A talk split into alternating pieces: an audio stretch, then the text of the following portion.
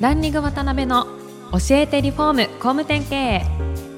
この番組はリフォーム工務店業界に特化した経営コンサルティング事業を手掛ける株式会社ランリングの代表渡辺翔一が住宅業界の経営者や幹部の方を毎回ゲストにお招きし業界のさまざまなことについてお聞きしていく番組です。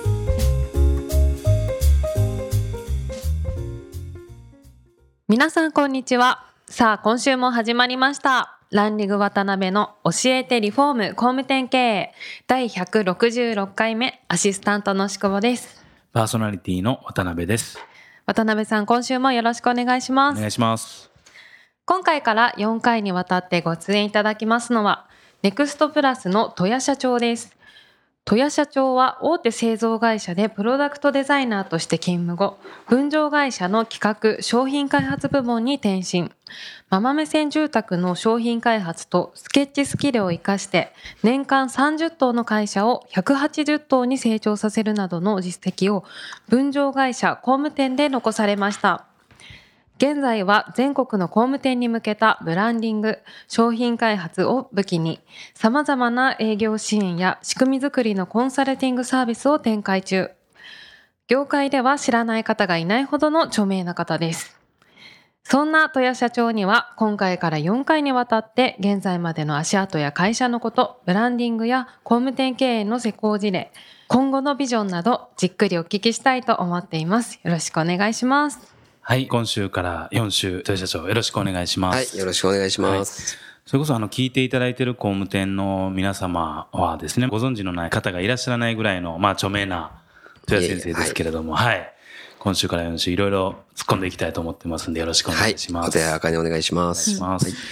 で、今回ちょっと1回目ですので、はいえー、豊谷さんがどんな方なのかっていう人となりの部分をですね、はい突っ込んでお聞きできたらなと思うんですが、地元は群馬の方はい。あ群馬県のあの太田市というところです。ですよね。はい少しどっかでお見受けしたんですけど、相当内弁慶で、幼稚園にもお母さんと一緒じゃないと なかなか行けないっていうような。そうそう、ま、ま、毎日泣いてました。はい。そうなんですか。はい。あのー、はい。幼稚園でこう、母親とバス別れるときに、はいいつも泣いて、え泣いて泣いてっていうのが有名だったようです。私、記憶ないんですけど、ーえーあ有名になるほど。はいありがたいですね。はい。しばらく泣いてたみたいです。えーどんな幼少期だったんですか？ご自身で。うんいや、まあまあ、そういうおとなしかったので、うん多分その時からこう、絵を描いたりとか、はいはい自分でいつも地味に絵を描いてました。えー、あ、絵を描くのがお好きだったんですか？そうですね。たはいおそらく友達とかとはあんまり接点持つのが苦手だったので、まあ自分の世界っていうことで絵を描いてたんじゃないかなっていう。うんそうです。意外って言われます。意外今これだけ外で話してますから。そうですよはい。ね。ねはい。で、そんな幼稚園、小学校っていう幼少期を過ごされて、はいで、その後、高校は工業系の高校に行かれたんそうですね？ですかね。はい。あまり勉強も得意じゃなかったんで、はい。まあ駅から一番近いという理由で、ある工業高校に行きましへて、まあそこの機械科っていうところを卒業しました。ものづくりはもちろん興味はあったってことそうですね。まあ、ただでもその時はもう自分の学力でいけるっていう理由だけだったんで、あまりそのものづくりっていう意識はなかったです。なるほどね。はいで、高校時代とかどんなことに熱中されてたとか？そうですね。私、子供の頃からですね、あの、空手をやっていあて、ーそうなんですか。まあ、ちょうどあの、ブルース・リーとか流行ったぐらいの世代だったので、まあ、その内弁慶のもあり、親がですね、はい。空手をやれということへで、ー。ずーっと小学校2年生からはい。高校の2年ぐらいまでやってました。結構長い期間そうですね。あの、い。やいやでしたけど。黒帯ですか？そうです。一応黒帯だったんですけど、はいまあ、とにかくあの痛いのが嫌いだったんで それ一番向いてない。やめたそうですねはい。ただまあやったおかげでいろんなものは随分吸収できたかなって思います、えはい、ーで、高校の時に空手熱中されたりとか、はい。まあもちろん普通に勉学されて、はい、その後すぐに社会出られたんですか？そうです。ね。まあちょっと、はい。まあ、私の世代は大学行く人と半々ぐらいだったので、はい。まあ、そこまで勉強もできないし、あんまりこの学校に行くっていう選択肢は自分の中でなかった。まあ働くのが好きだったんですね。はい結構高校の時からもいろんなアルバイトをですね、はいはいはい。して、今も一緒ですけど、働くのはとにかく好きだったので、はい。早く働きたいっていう理由もあって、地元である大きな大手のはい。製造会社に就職しました。あ、そうなんですね。ですけど、小さい時からね、ずっと漫画というか映画お好きやっていうお話だったんで、そのあたりに進まれようみたいな話はなかったあ、ありました。まあ今思えばちょっと、あの、はいそこまで本気じゃなかったかなと思うんですけど、はいはまあ新潟の方にですね、はい。小林誠さんっていうあの漫画家さんがいて、結構有名、何書いてる方、でした当時で言うとあの、はい。一二の三四郎とか、はいはいはいはい。まあその後ファッツマイケルっていう猫の漫画とか、えーあとは知ってますか？すいません、ちょっとわかんないんですけど。世代が。わ若い人は大体知らないです。そうですよね。で、まあ何を勘違いしたか、自分でもその漫画家になりたいっていうぼんやりした夢はあったので、まあそこに電話をして、ああ、いいまああの先生はいなかったので、はい。まあそのアシスタントの方と高崎の駅で会ってですね、はい。で私の作品を見せて、はい。おー。ちょっとどういう印象だったかわからないけど、まあはい。次回会うまでに本気でなりたいんだったら、あの1000枚絵を描いてこいと。おう。1ヶ月時間をあげるからと。あいや、とても1000枚なんて描けないなと。はい。当時はですねーう、んうん。まあなんで私そんなことしなきゃいけないんだろうと思って、はいまあそのままあっさり諦めましたけど、まあまあ今思えばおそらくその覚悟とかですね、うんえー本気さを試されたんだなと思ってます。まあそうでしょうね。はい。まあいい思い出ですね。はそういう中でメーカーさんに就職されて、い。はい。で、初めはどういうお仕事というか、まあまあ本当にあの、交代勤務という多分今の渡辺さんとかではわからないかもしれないですけど、はい。まあ普通の8時から5時ではなくてうんはい、生産効率を上げるっていうので夜中のはい。まあ早番と遅番っていうのがありまして、うん。まあ早番っていうのは大体朝の4時ぐらいから朝の4時ですか。午後の10時まえで、ーで、遅番っていうのはまた夜の4時ぐらいから、はい。まあ夜中までっていう、昼間の前後ですね。要は工場の生産ラインを止めないようにという、なるほど、なるほど。はい。うん。まあそこについて、はい。まあ毎日同じこう単純作業をうん。してたんですね。なるほど、なるほど。はい。で、たまたまそこの隣に、まあ今でいう私ぐらいの方ですね、まあ50歳ぐらいの、はい。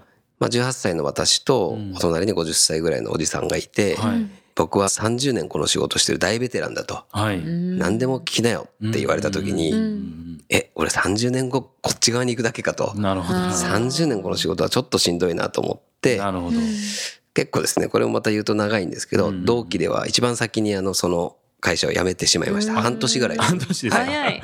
結構見切り、たんですね。ね見切りが早かったですね。ちょっとね、やっぱり嫌だったですね。はなるほどまあ、向いてないということですよね、そういうい。まあまあ、そうですね。あとはちょっと秋っぽいのもあるし、が 我慢も足りないのかなと今思えばですね。なるほど。はい。で、そこで辞められて、いくつか挟まれて、それこそ大手のメーカーさんで、そうですね今度は設計の方にそうですね、そうですね。やっぱり、はいまあ、先ほどの単純作業が嫌ということじゃなかったんですけど、はいやっぱりなんか手に職つけなさいと。まあ、自分のえ父親がその金型という、自分で手に職をつける仕事をやっていたのであ、、そうなんですね。はい。まあ、それはずっと言われててはい、ただ私が何か加工するとかは、まあ、イメージなかったんで、まあ、絵を描くのに近い、その設計ですうね。んで設計というところで、まあ、私、群馬県の太田市って割と製造会社が多くてですね、ねまあ、今でも富士重工とかはいはい。結構多いんですけど、うんまあ、その富士重工さんに外注としてですね、はい。設計者として行くという、うんまあ、その道を選んで、なるほど。えー図面を手で描いてました。あ、手で、はいキャドとかなかったんですか、当時。えーとですね、今はもうほとんどこう、ただみたいな値段で CAD って使えるじゃないですか。そうですよね。うんただ当時はその1台うん百万ってしたんでやっぱ、りそうなんだまあ、かなりその上のクラスの人しか使えないんですね。うん当然それ以外の人は、大きなドラフターでうん手書きで書くということをやってました。なるほどね。はいそのお仕事でどれぐらいの期間やられてたんですか？その手書きで。えーと、手書きで言うと、まあ、その、重工さんも含めて、はい。多分6、7年はやってたと思います。結構やられてたんですね。はい。うんそしたらその中でいろんなことを学ばれて、ご自身なりのノウハウとかいや、ろろそれはね、やっぱり今の静江にはなってるなと思います。はいはいはい。まあ、例えば図面が下手でもですね、はい。図面には書くルールがあるので、うん。まあ、下手でも上手くても、その図面を見て加工する人が部品を作ってくれるんですね。うん。で、それは私も本当に感動してですね、一番最初に自分で書いたえー図面が部品になるっていう。で、その時のまあ上司がですね、はい。えー言った言葉がまだ耳に残ってるんですけど、はい。この図面っていうのは社長より偉いと。あ。皆さん社長の言うことは聞かないけど、図面通り物はできてくるから、図面って大事なんだって言われたところは、はい。結構自分の中でも今あの残ってますかね、頭に。それ以外のことをね、やるのでは意味ないですもんね、設計自体はね。そうですね。だからルールがあっって図面を描いたり絵を描いたりするっていうことって、まあ、素晴らしいというか、はい。あまあ、誰でもできるようになるんだなというふうにその時感じたのは覚えてますね。はい。ねその後に6年間そのお仕事をされて、いろいろ経緯があり、分譲の会社そうですね。まあ、あの、にはい、ちょっとあの、ていくつかその間で転職はあるんですけども、その絵を描くとはい。いうことがしたかったんですけど、はい。その車とかだとですね、うんやっぱかなり車の絵というのも、はいまあ少しずつコンピューターの技術が進んできてて、うん結構コンピューターで描くようになってきてたんですね。なるほど。でかなり車の内部ってやっぱり複雑なので、手で描くっていうのではなかなか知識的に追いつかないと。はい。で、どの業界で一番こう絵を描けるのかなと思った時にやっぱり住宅だったんですね。なるほど。で、本当にまあ住宅業界に行く時結構まあ年は30代後半ぐらいだったので、はい。まあ、かなりその私も結婚もしてたんで冒険だったんですけど、はいまあ、どうしてもやってみたいということで、えっと、まあその住宅会社の門を叩くというのが大きな転職だったかもしれないですね、自分の中ではですね。なるほはい。で、その会社さんで、どちらが企画とか商品開発とかそういった部門に。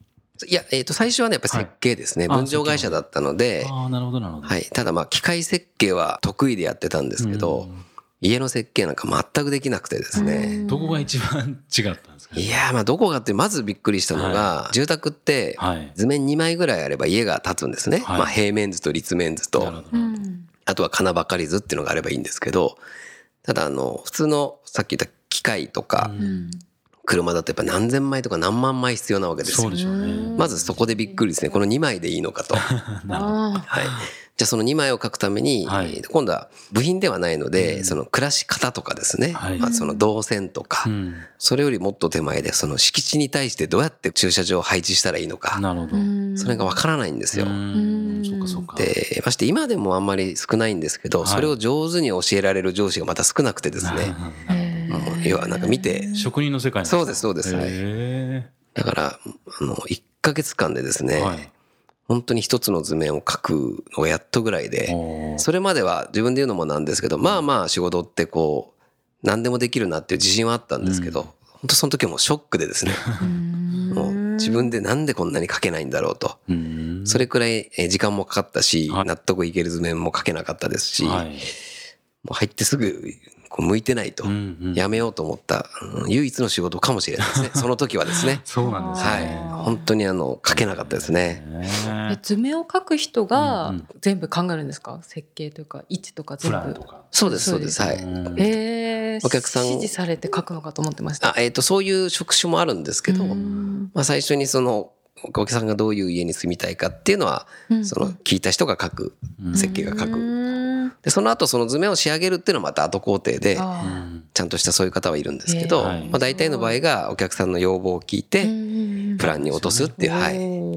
一番まあ重要であり。重要ですねそうですね。へーで、言ってる方もわからないんですね。はいはい。言ったことが正しくこう図面になってるかが済んだこともないしう、ん確かに確かに。だからできた後にこうトラブルが多いっていうのはそういうことかもしれないですね。へーはい。で、実際できるようになったんですか？これはですね、またすごい出会いがありまして、はい。私にそれを本当に上手に、私日本一だと思ってますけど、その方のことを教える天才がいてですね、はいその方に教えてもらって、まあその人の出会いでですね、本当にできるようになりました。まあ私だけじゃないですね。何十人もその方教えている素晴らしい方がいるんですけど、はい。その方いなかったら今の私いないですね。まあ今でもお付き合いありますけど、で、その住宅会社さんには結局何年勤められて？えっとね、9年ほどいましたあー結ね。構もうあれですね。勤められて。そうですね。まあまあ、えっと、年も年だったし、もう一応私転職というか、まはい。あ最後の会社と決めていたので、はい必死でその図面を覚えて、はい。まあそこそこ自分でその書けるようになって、うんででも私がやっぱりやりたかったのはもともと企画だったので、はい。まあ例えばその分譲地のコンセプトだったりど、暮らし方だったり、うんうんうんまあ、そういうことを提案して、まあ、どんどんあのポジションが上がってったんですね、あ上がってったというか変わってったんですね、はい。一設計からその企画とか、うんうんなんか戦略を立てる側へですね、はい。まあ、それで本当に楽しくやらせてもらったので、はい。それで結構9年ぐらいいられたのかなとは思ってます。はああ、そうなんですね。い。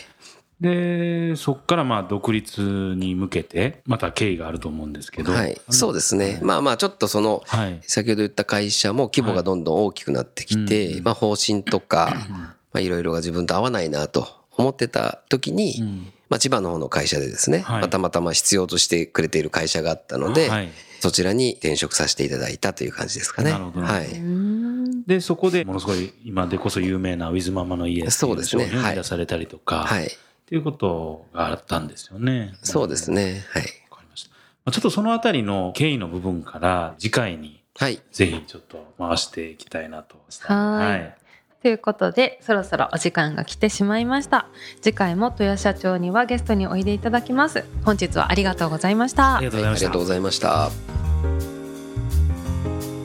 今回もランリング渡辺の教えてリフォーム工務店経営をお聞きいただきありがとうございました番組では渡辺や住宅業界の経営者幹部の方へのご質問を募集しています。ウェブサイトランリグにあるお問い合わせフォームよりお申し込みください。お待ちしています。